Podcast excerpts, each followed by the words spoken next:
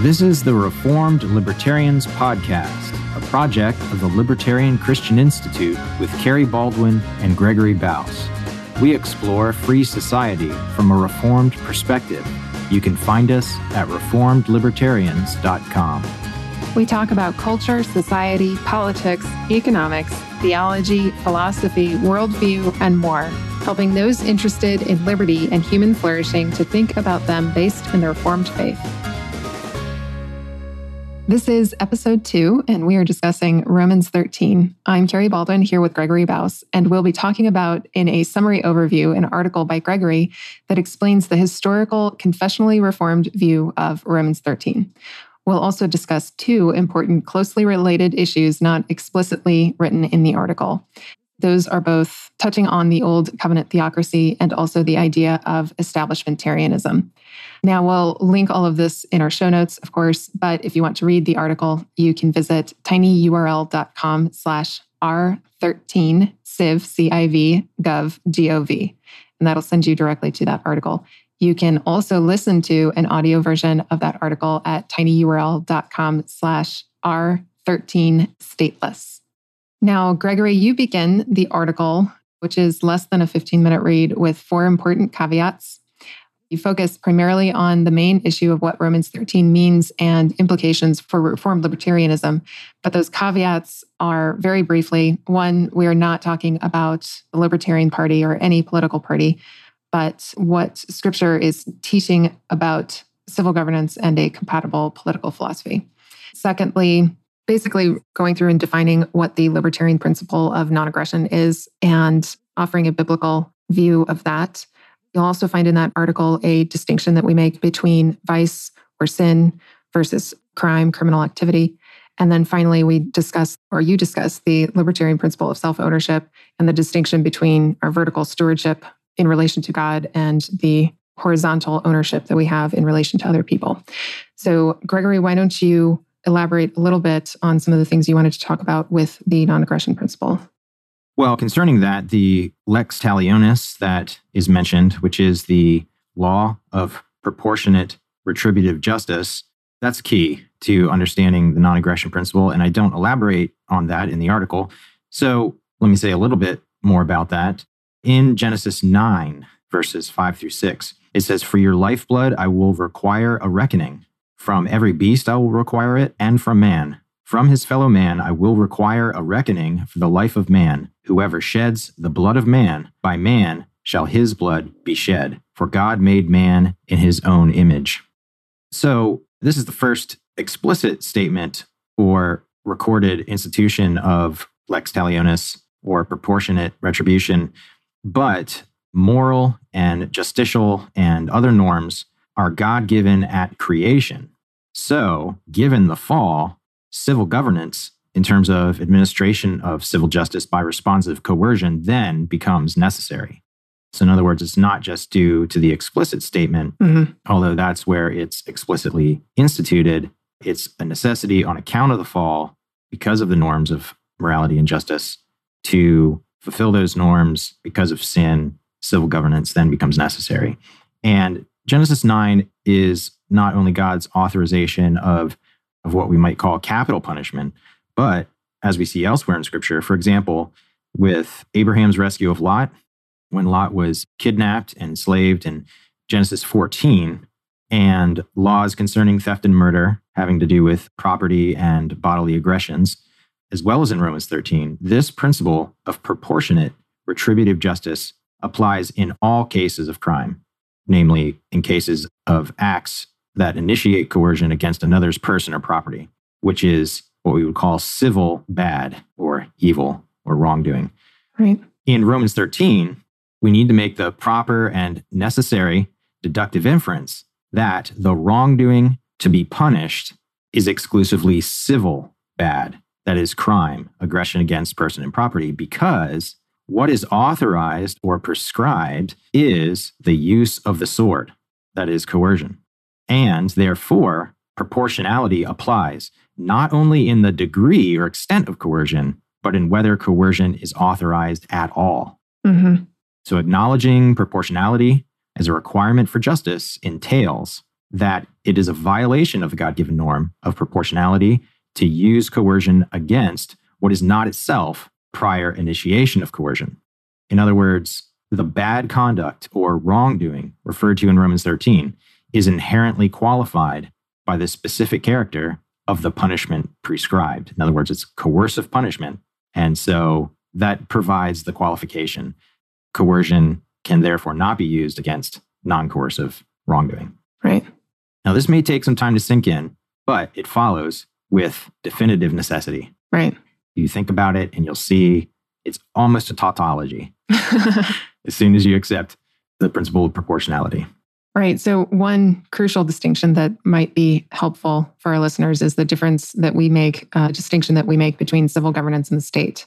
Right. So, civil governance is the administration of civil justice. In other words, the adjudication of civil disputes with the rules and enforcement that accompany that. This is involving persons or property. So, according to the God given norms of civil justice, we make that distinction between the action of civil governance, the administration of civil justice, and then the state, right? The state is a territorial monopoly on coercion, including the claim to supreme decision making or final say. So, while we would say the legitimate civil governance is given sword power by God, that is the lawful use of violence, the state has monopolized for itself this sword power. And in doing so, it exists only by exerting control over persons and property belonging to others. So it's inherently unjust. And such monopoly is, in principle, totalitarian. So this really calls into question the idea of a perpetually limited state. So, Gregory, can you give us an overview of how you go on to address Romans 13, 1 through 7 itself? So, in the article, after those preliminaries, I explain that the view I'm presenting of Romans 13 is the historical confessional reformed view, and I link to an annotated bibliography where that's documented. This may be called the political resistance view. Another description would be the prescriptive de jure or de jure office view, Second, I address the passage itself and contrast its meaning with an erroneous, what might be called providential de facto person view. And I'll elaborate a little bit, we'll highlight that a little bit in a few moments. Then, third, I explain the passage's context of its preceding chapters, and then lastly, mention some other scriptural support that helps us understand this exegesis. Okay. And as far as addressing the passage, this is a question of what is taught in scripture itself. It's not an issue of political theory. Is that right? Yeah, that's an extremely crucial point. Of course, we do address political theory. We've already made some, mentioned some points related to that. But when we're talking about the meaning of Romans 13, we're not bringing any particular understanding of politics into it. We're just dealing with what God's word is telling us, whether explicitly or implicitly by a good and necessary consequence deduced from explicit teaching. We're not saying interpretation isn't necessary. Rather, we think it's inevitable and requires paying attention to doctrinal standards affirmed by the church, employing various hermeneutical interpretive principles or methods, and so on. Right. And what the Bible teaches is a distinct question from what sort of political theories are then permissible. And we emphasize the importance of this distinction. We don't think the Bible gives any kind of theory, and we're not trying to derive political theory from it, as many Christians have attempted to do so.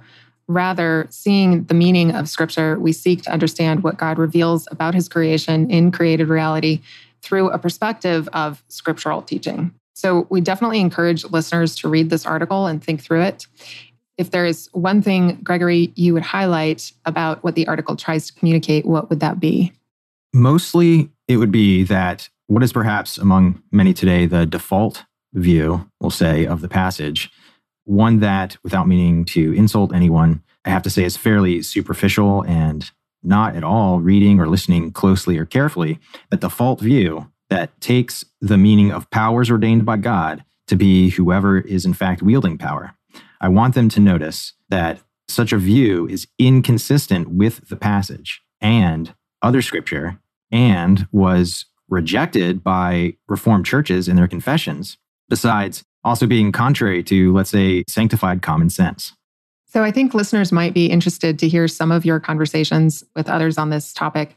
We'll link those in the show notes, but you've been on Presbycast and Gospel on Tap and the Daniel 3 podcast as well. So we'll make sure that those are linked in the show notes.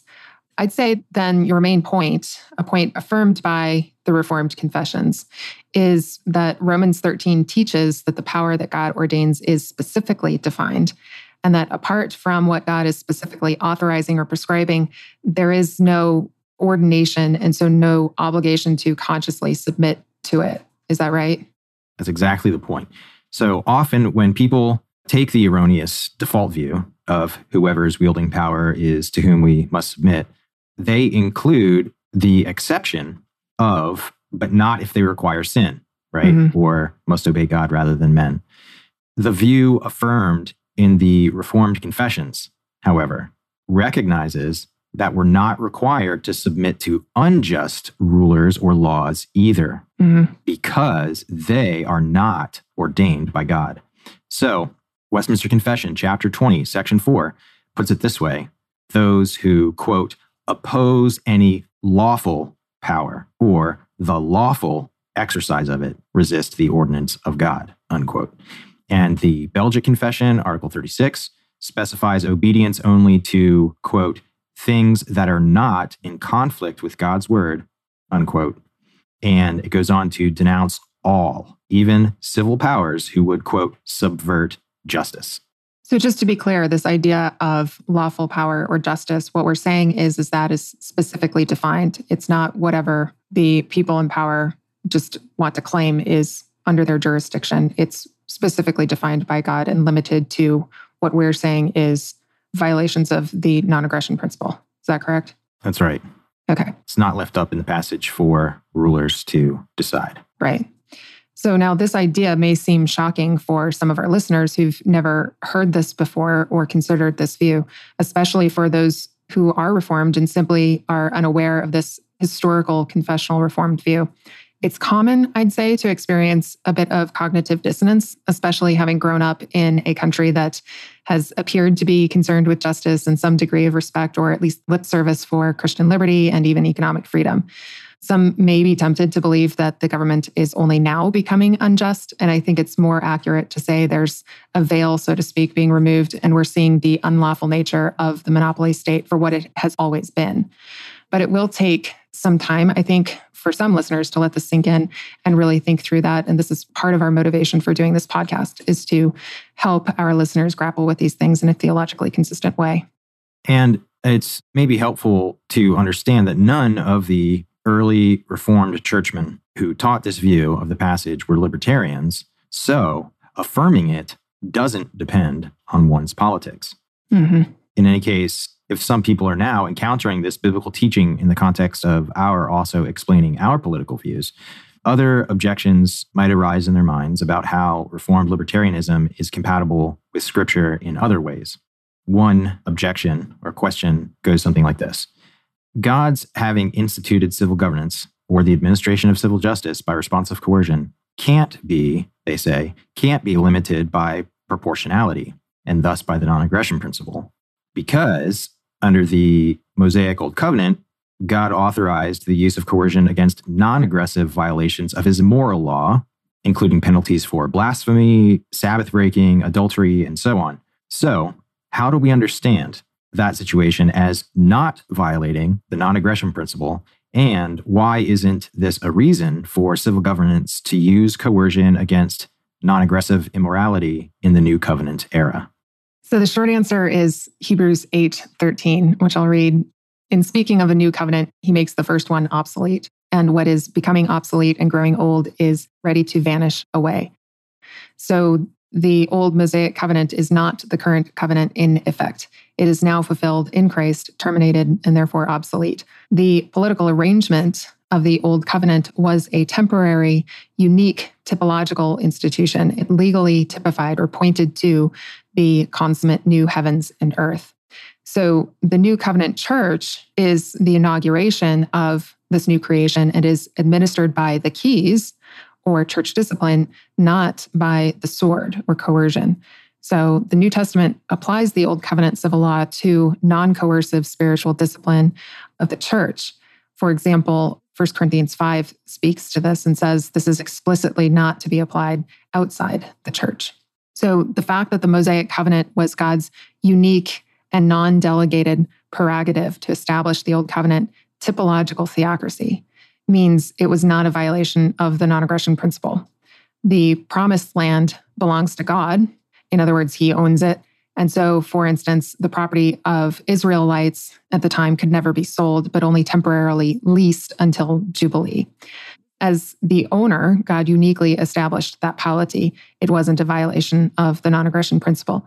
And further, it was only a temporary arrangement. And the civil enforcement of certain moral laws or the particular property laws is simply not a model for any civil governance outside of that now obsolete Mosaic Old Covenant theocracy. Yeah, right. Exactly. So, another objection or question that we run into is something like this As Christianity spread and grew, and by the fourth century, which was around the 300s AD, various empires sought to coercively enforce the Christian religion. So, many of the Reformed confessions affirmed the civil establishment of religion. This involved coercion, which was used by civil powers to suppress non Christian views and practice. So, why did some of the Reformed come to reject this view and then confessionally affirm a non or disestablishmentarianism? Well, the short answer is that, for example, some English dissenters in the 1600s, the American Presbyterians in the mid to late 1700s, as well as Neo Calvinists in the late 1800s, did not see establishmentarianism to be taught in Scripture. Yeah, so in 1863, Charles Hodge summarized how we understand this in three points. And we're going to link to his full essay in the show notes, but I'll give a brief summation here. So, first, he says the proper task or duties of the church and civil governance must be determined from the Word of God. And when reasoning from the Word of God on these points, we are not authorized to argue from the Old Testament or Old Mosaic Covenant because that was temporary and has been abolished. Instead, we must derive our conclusions from the New Testament. So there we find that Christ did institute a church separate from civil governance, giving it separate laws and officers that Christ laid down the qualifications of church officers and enjoined on the church, not on civil governance, to judge which men in the church meet those qualifications, and that Christ prescribed the terms of admission to and the grounds of exclusion from the church, and left with the church its officers to administer these rules. Now, second, Hodge says, that the New Testament, when speaking of the immediate design of civil governance and the official duties of the magistrate, never suggests that magistrates have those functions related to religious belief or practice that establishmentarianism proposes. This silence, together with the fact that those functions are assigned to the church and church officers, is proof that it is not the will of God that they should be assumed by civil governance. Third, Hodge says the only means which civil governance can employ, namely coercion, to accomplish many duties proposed by establishmentarians, such as suppressing heresy and preventing false worship. That coercion is inconsistent with the example and commands of Christ concerning faith and worship. And it's inconsistent with the liberty of Christians guaranteed in the Word of God. In other words, to serve God according to the dictates of one's conscience. Coercive means are also ineffectual to the true end of religion, which is voluntary obedience to the truth, and are productive of incalculable evil. So, by enjoying duties concerning faith and worship upon the church as an institution distinct from civil governance, the New Testament teaches positively that they do not belong to the magistrate, but to the church. And if it's not too much of a simplification to say the history of establishmentarianism begins not so much with Constantine's decriminalization of Christianity in the Roman Empire, but perhaps with the Armenian Empire and Roman Emperor Theodosius's outlawing and persecution of non Christian religious practice. Later, the Roman papacy and other ecclesial groups would claim so called temporal power and the right to use coercion against heretics. And while the Reformed and other Protestants rejected that idea, many continued to assert it was the duty of civil power, wherever churches had peacefully arisen, to then enforce Christianity coercively as a matter of civil policy. Historically, we believe this was simply a pagan view of religion and civil governance that corrupted church teaching. Exegetically, Reformed libertarians agree with earlier Reformed disestablishmentarians and hold to corrected versions of the Reformed Confessions on that point. I hope everybody found this episode useful. We do encourage you to go read or listen to Gregory's full article because he really lays it out concisely. And many people have found that helpful. If you do have questions or comments, concerns, even some pushback, we'd love to hear from you. You can actually send us a message on our website, reformedlibertarians.com. Thanks for listening to the Reformed Libertarians Podcast, a project of the Libertarian Christian Institute with Kerry Baldwin and Gregory Baus. See the website for each episode's show notes and sign up for our email list. Don't forget to rate and review Reformed Libertarians Podcast on Apple Podcast or your favorite podcatcher. Find our email and social media on our contact page at reformedlibertarians.com.